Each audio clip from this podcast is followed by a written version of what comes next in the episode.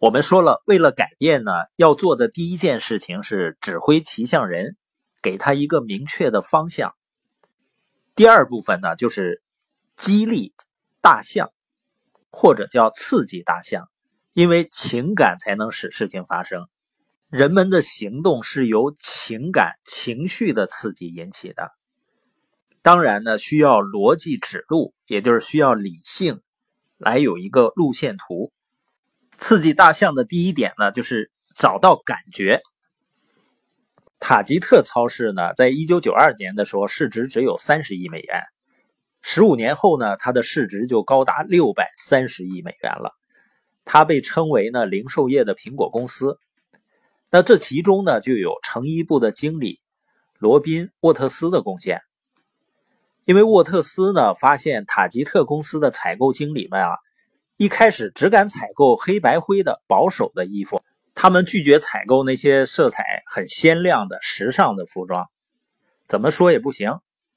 沃特斯呢，在有一次会议上，他就买了大量的彩色的巧克力豆，然后呢，在办公桌上哗啦啦啦的都倒下来，所有人都发出哇的叫声。沃特斯就说啊，看到了吗？你们对色彩有多敏感？没有指挥权的沃特斯呢，就这样影响了采购经理们。那塔斯特的采购行为就发生了变化。那为什么用糖果，或者我们之前说的一大堆白手套，更容易说服人们去行动呢？因为人们不是分析、思考改变，而是看见、感觉改变。我们试图用分析论证的方法来消除懒惰啊和冷漠，无异于呢扔给掉在水里的人一支灭火器，就是牛头不对马嘴。因为人们通常都有积极的错觉，也就是自我评价过高的问题。比如说呢，百分之二十五的人认为自己社交能力位居前百分之一，百分之九十四的大学教授。认为自己的工作表现高于平均水平，所以呢，人们在没有感受到之前是不愿意改变的。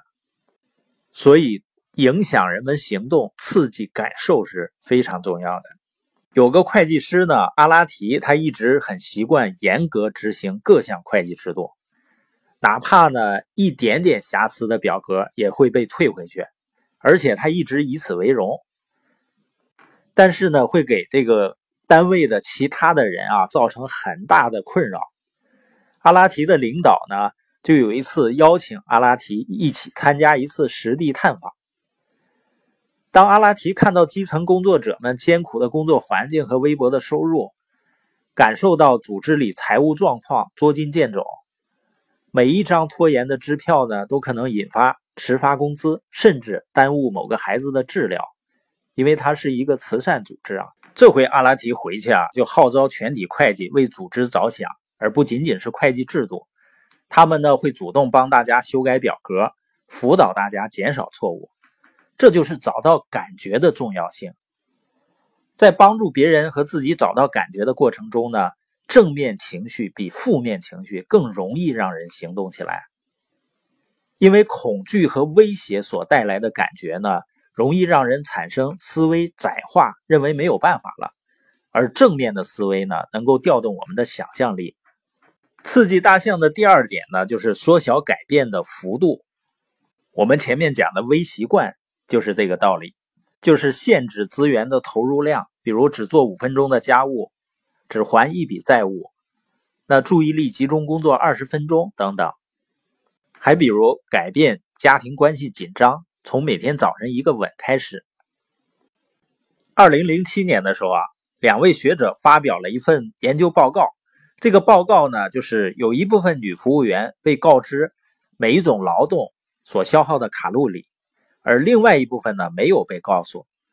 结果一个月以后呢，那些被告知能消耗多少卡路里的女服务员呢，体重比没有告知的人体重减轻了一点八磅。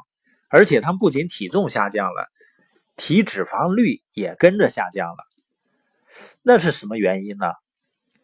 因为女服务员啊，在得知自己每天做运动之后会有这么大的好处，她就会乐于用更大的幅度劳动，也愿意多走几步。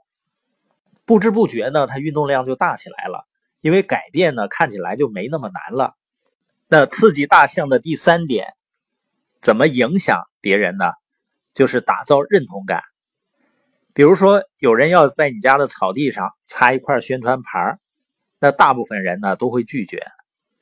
但是如果呢，他们先来做个联名征集，就是集体呢，咱抵制酒后驾驶，那你愿不愿意签字呢？那大多数人都愿意签字，是吧？那再过几天呢，他们派发安全驾驶的贴纸，希望能够贴到你的窗户上，哎，那也不会拒绝。最后呢？他们在要求在草地上插一块宣传牌，这个时候百分之七十六的家庭都同意了，因为在之前的行动中，你已经认同自己是一个社区活动的热心人了。当你认为自己是一个热心公民的时候，你就会以安装告知牌为荣。那今天我们讲到了激励大象的三点。第一个呢，就是找到感觉，刺激感觉；第二个呢，缩小改变的幅度，让改变呢看起来更容易；第三个呢，在影响别人之前，先打造认同感。